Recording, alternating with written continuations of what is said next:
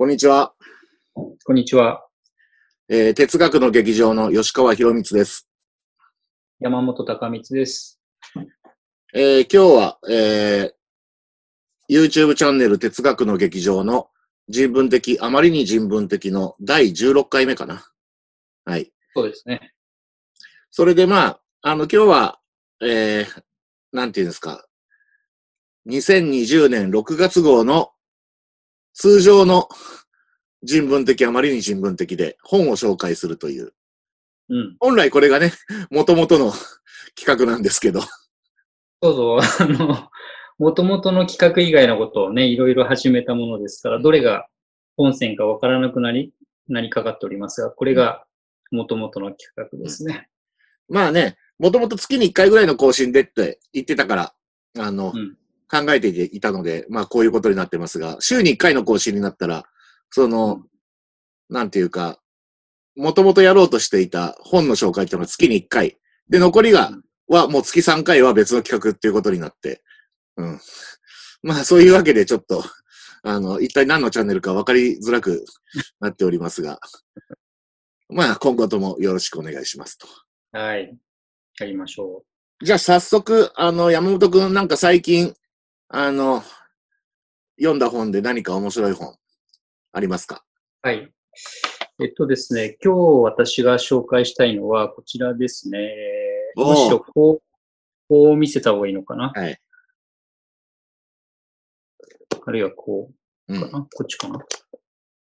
こっちですね。失礼しました。こうですね。うんえー、永田のぞみさんの積んどくこそが完全な読書であるというね、イーストプレスから刊行された本です。もう最高だね。うん。そう、もうタイトルだけ読んだらあと積んどけばいいというね、え本と言ったら言い過ぎですけれども。あまあただねそう言いながら、あの、付箋もたくさんついてますね。あそうです。あの、読んだ証拠を示すってわけじゃありませんけどね。ちゃんと読んでますよ、えー読みながらね、気になるところにマーキングをしておりますけどね。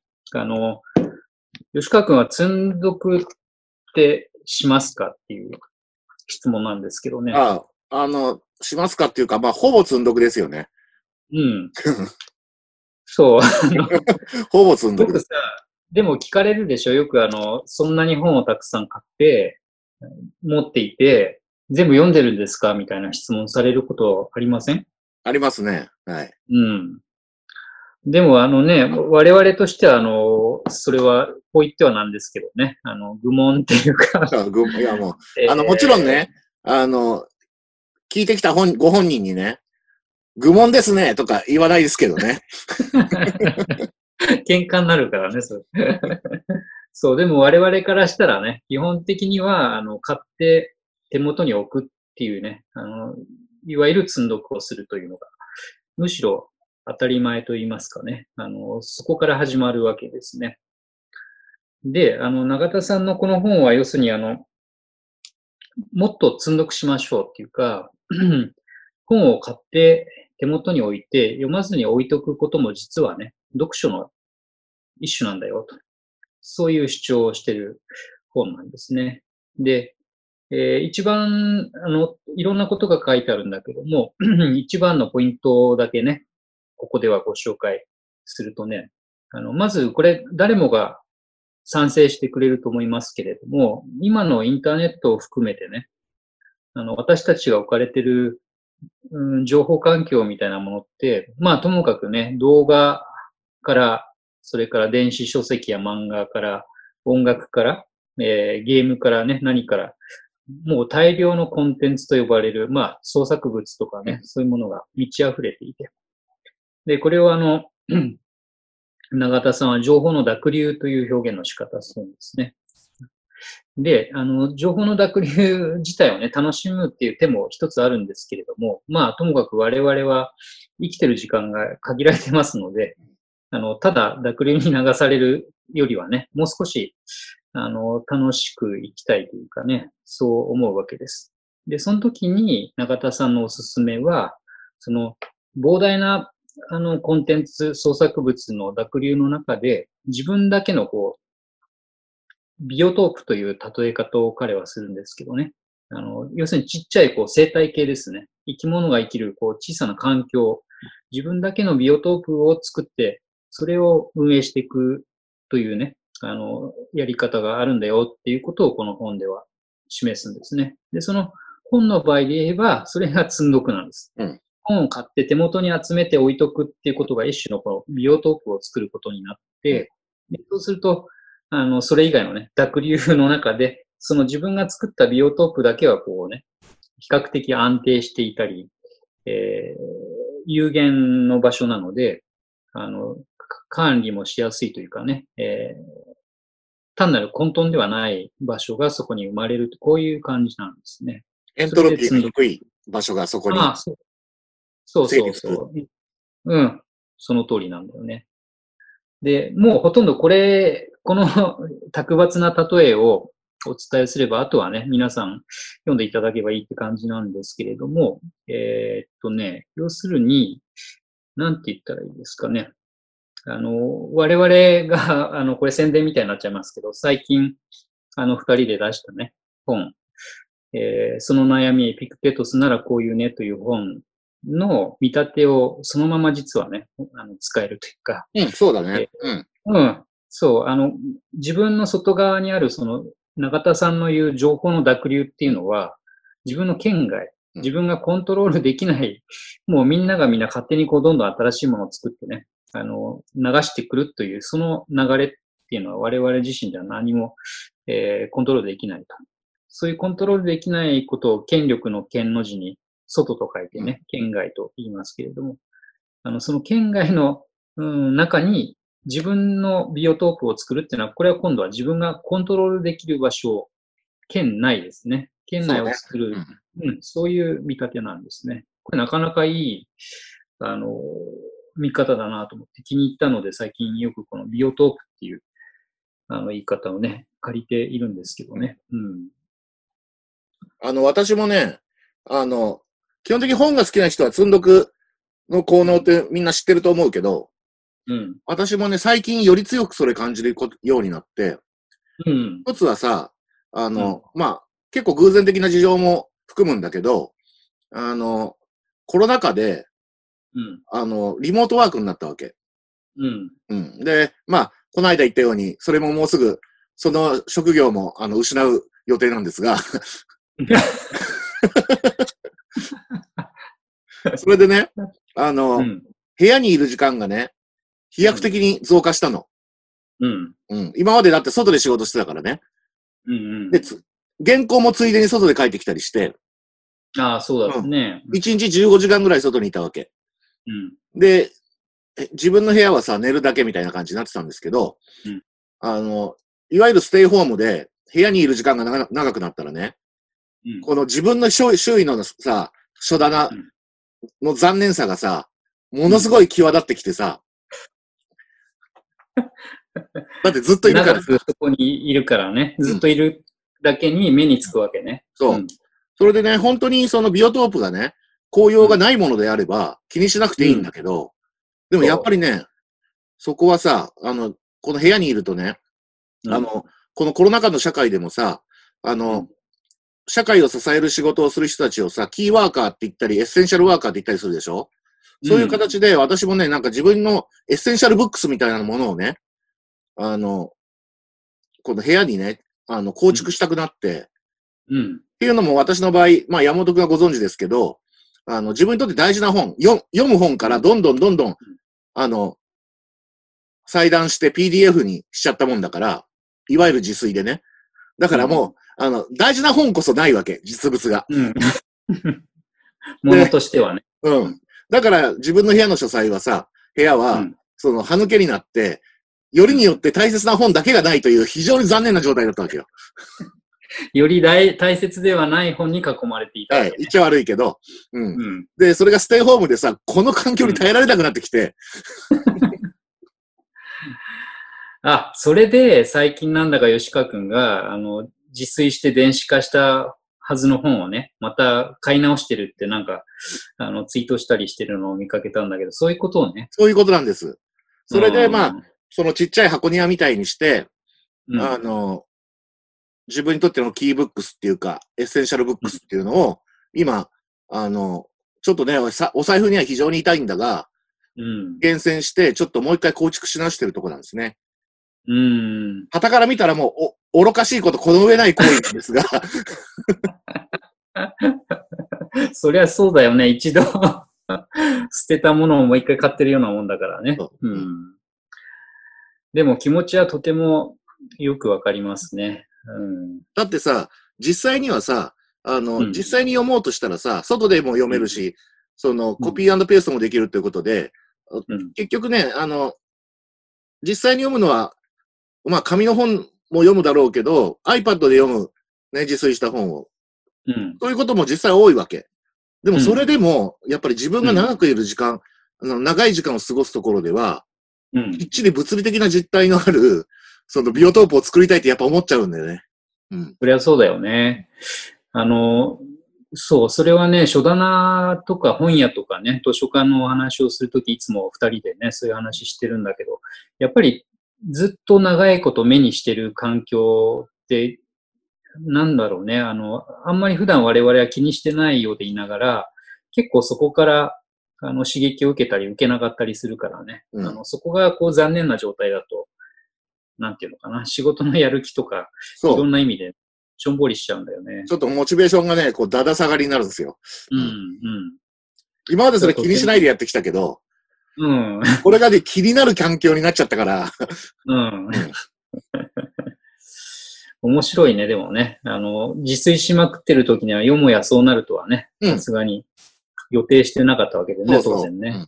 うんまあ、それでまあ、季節して、積んどくの、うんその、ありがたみを、まあ、日々感じる、うん今日この頃ですね。うん。うん。じゃあね、なおさらこの永田さんの本もね、響いてくるというか、うんあの、重みが感じられますよね。で、まあ、あと一点だけちょっと紹介しておくとね、あの、永田さんのこの本っていうのは実は、えー過去のいろんなその読書術、読書論の本、あ例えばピエール・バイヤールとか、うんあの、アドラーとかね、そういう人たちの読書論を積んどくという観点から読み替えちゃうという試みでもあってね。で、その心はっていうと、えー本の読み方を、現代のこの濁流、情報の濁流の中に置かれているわ我々というね、あの結構新しい状況っていうのかな。過去の読書論の時にはそんな、そこまでになってなかったんだけどね。今やこうなっちゃったので、そもそも人が何を読んだらいいかもわかんないし、古典読めって言っても古典も山ほどあるしね。どうしたらいいんだろうっていう、その環境に合わせて、あの、な、なんだろうね。本を読みたいけどどうしていいかわかんない人に向けて、新しいね、あの、読み方を示唆する、そんな本でもあってね。だから究極的には、積んどくなので、えー欲しい本のリストを作るだけでもね、すでに良い。あ、そうそう。なんていうふうにうんすごい大事背中を押してくれるんだよね。うん。だからそういう意味では本当現代的なトピックだよねう。ん。うん。そう。なのでね、あの、気になる方はね、ちょっと中をパラッと見ていただくとね、これは実はそういう意味では、あの、幸福論、一種の幸福論みたいなものでもあると。うん、そうだこういうね。状態の中でね。うん。とまあいう、これあの言うなればさ、うん、あの、この本はさ、言うなればまあ、幸福論とかね、うん。あの、情報論におけるね、寸読論的展開って感じかなと。まさにそそんな風にね、私この本出た時思いましたね。うん。う。うん。そう。今まであるようでなかったというかね。あの、積んどくの効能っていうのは吉川君がさっき言ったように、本をある程度読む人ならみんな体感はしてるんだけどね。ここまで明確に、あの、それこそが読書の、あの、最たるものだというかね。それを指摘したっていうことは、これまであんまりなかったのでね。うんでそういう意味でも面白いなと思いました。はい。ありがとうございました。うんちなみにその本さ、うん、うん。あの、積んどくに適した、あの、ブックデザインしてあるんでね。ああ、そうそう。あの、さっきもちらっとお見せしたように、こういうふうにね、積んで、積んだ状態でこそ読みやすいというね、あの積んどくに優しいデザインが 施されております。ありがたいですね。うん、じゃあ、あの、この本についてはこのぐらいにして、はい吉川君はいかがですか？はい。ちょっとね、あの、ちょっと意外なテーマかもしれませんが、うん。ほ移民の世界史という本を今回は、うんえーご紹介します。う。うん。で、これ、あの、ロビン・コーエンっていう人が書いた、あの、まあ別にね、この移民とかね、移住っていう観点に関して、何かすごい、あの、画期的だね、全く新しいことが言われてるわけじゃない。うん、どっちかというと、あの、現代の、その、移民問題とか、移住問題っていうのを考える際の、まあ、非常に基礎的な知識を提供してくれる本です。うんでうんあの、何がね、ユニークかっていうと、うん。あの、まず非常にグラフィカルで、うん。写真、地図、グラフがね、非常に豊富に使われてあ、使われていて、まあ、例えばこんな風にね、うん。うん。世まあこれはあの、うん人類がさ、アフリカから出て、あの、あーうん。南アメリカ大陸の先端に行くまでの、あの、動きを追ったインフォグラフィックスなんですけど、うん。あ、じゃあこんな形史でですねもう、天史時代というか、そ、そのぐらい古い時代から現代までを扱ってそうなんです。。あの、ひなんかそういう意味でさっきも申し上げたように、非常に基礎的な知識というか、そもそも、人類にとって移住って何かとか、あの、現代社会において移民っていうのはどういう存在かっていうことの、まあ、外活的な、あるいは多角的な知識を得るのに役立つ。うん、で、本自体は、あの、人間の、その、まあ、人間の歴史って移住の歴史と言ってもいいぐらいで、だって考えたら変な話だよね。アフリカに誕生したのに、うん。今世界、あの、地球上、ほぼ全ての場所にいて、うん。人間って、まあ、要するに、あの、人類皆移民ってわけですよ。うん。そりゃそうだね。ううん。で、まあ、人間に普遍的に見られる現象なわけだよね。そういうわけで、その、移住とか移民っていうものの歴史と、うん。あと、現在、あの、現代社会で人がどんな風に移動しているのかっていう、あの、データと、それと、あの、最後に、現代において移住とか移民っていうものがどんな問題として我々の前にあるのかっていう論争についての紹介。うん。これ全部、あの、写真や図を使ってうん。まあやってると。いいですね。あの、ね、それこそ、吉川君も今言ったように、移民、一口に移民と言ってもね、人はいろんな理由や動機やうん事情からね、移動することがあるからね、そのバリエーションがそんな風に見られるのは、結構ありがたいというかね、あの、人類の歴史そのものがね、い移動の歴史でもあるっていうことだからね、あの例えばすぐ思い出すのは、第二次世界大戦中とかに、えードイツからね、迫害されたユダヤ系の人たちがアメリカにこう大量に移住してね、それで、その中には知識人たちも、いろんな分野の知識人たちもいて、えー亡命をしてね、あの、それで学術の一部が、なんていうのかな、ドイツからアメリカに移動しちゃうみたいなね、そういう、あの、事情とかも、例えばあったりしてね。それも移民の一種うんね。うん。まさに、全く今山本君が言ったものが、こういうふうな、うん。ふうに、まあ、説明されています。うん。うん。あとね、うん。あの、さっき移住移住にもいろんな事情があるって山本君言ったけど、うん全くその通りで、留学みたいにさ、勉強するために自自発的に行くこともあれば、まあ、強制移住。一番有名なのは、まあ大、大西洋における奴隷貿易だよね。うん。うん。そういう意味での移住もあるし、うん。そういうこともきちんと、あの、トピックに分けて紹介されていて、うん。で、あの、今ね、喫緊の問題ってね、あの、もちろんあるわけじゃん。その、各国における、その、排排外主義の問題とかさ、うん。あと日本でも、もちろん排外主義あるし、レイシズムあるし、あと技能実習生の問題とか、うん。あと東日本の入国管理センターのひどい実態とか、そういうことあるでしょ？で、ニュースでも見るわけじゃん。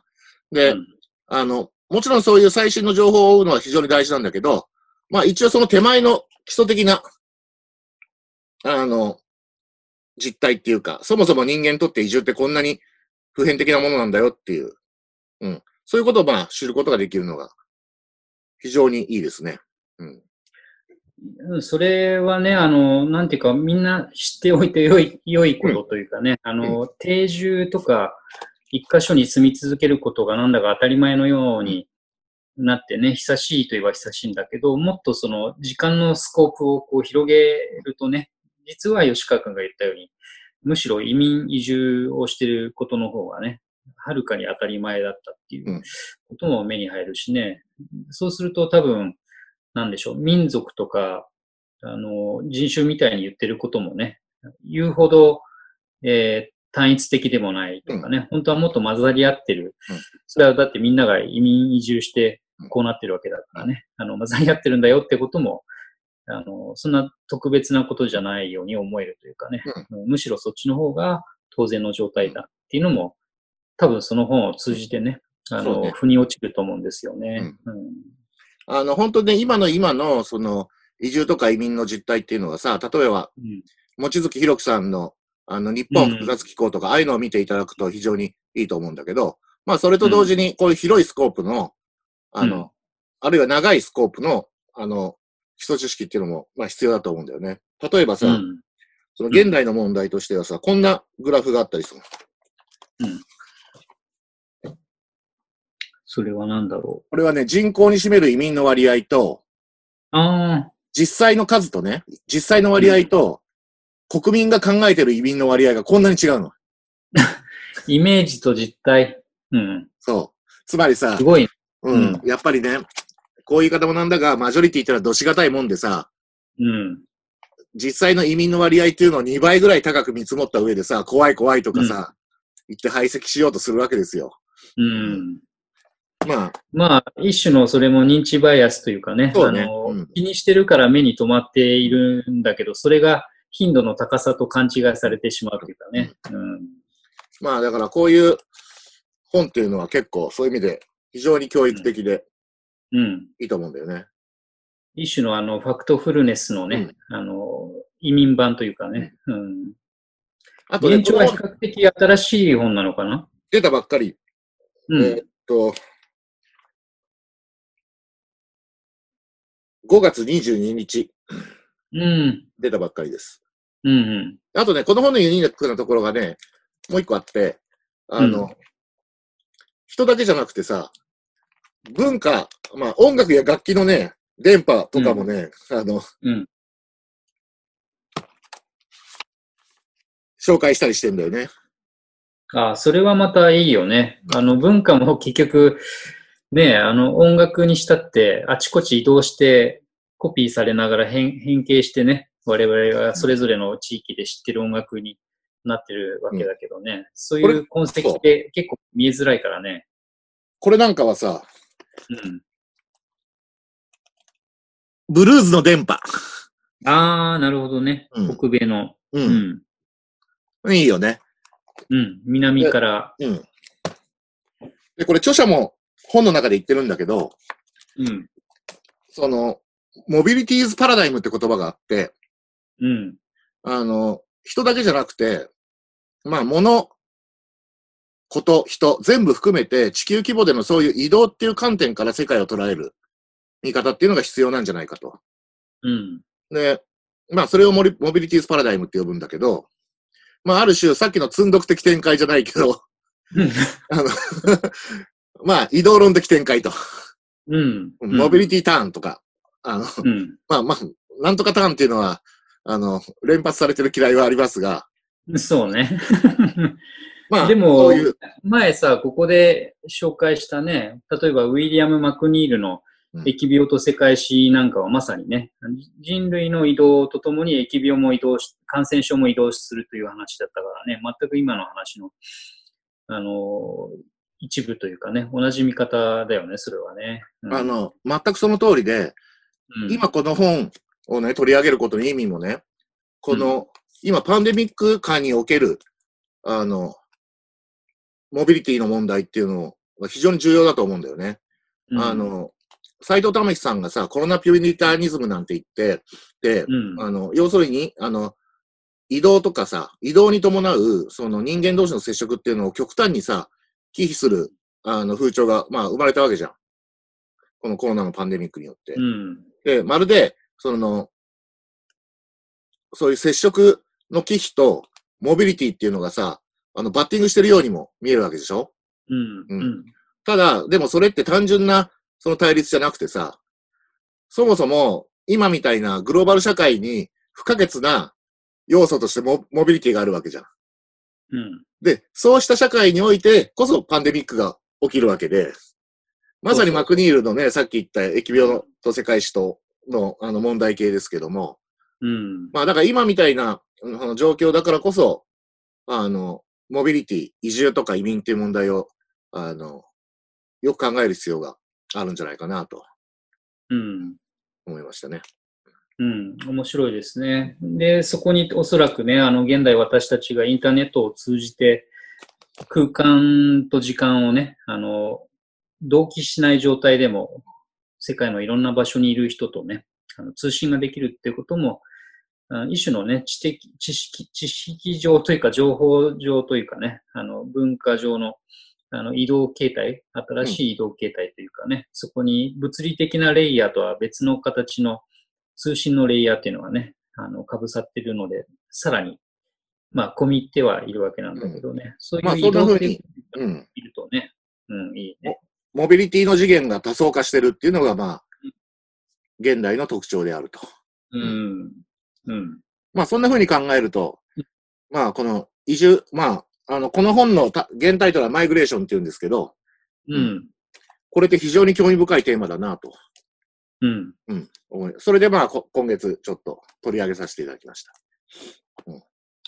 非常に今の状況にもね、ぴったりする、あの、内容の本でしたね。えっと、版元は東京書籍。そうです。東京書籍、まあ、教科書うんとかで有名なうん。出版社で。うんうんでも、こういう面白い本もいくつも出してて、あの、うん荒木裕太さんのさ、これからのエリック・うんオファーのためにも、東京書籍書籍だったよね、確か。うん。あ、そっかそっか。次ね、教科書ばっかり出してるイメージだけどね。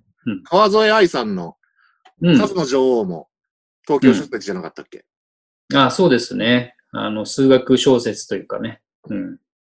そうでした。まあ、うんそんな感じで、はいまあ。今月は以上の2冊ということで、あの、いつも通り、あの、動画の概要欄に、あの、関連情報や、あの、購入できるリンクなどを、えー貼っておきますので、よかったらうんご覧ください。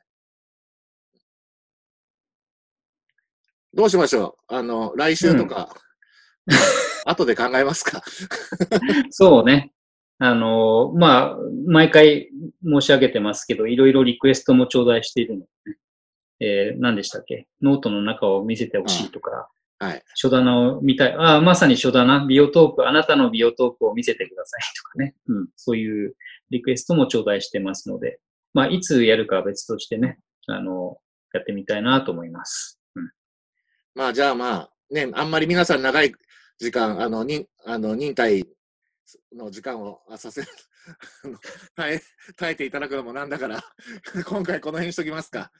はい。はいそうしましょう。じゃあどうもありがとうございました。ありがとうございました。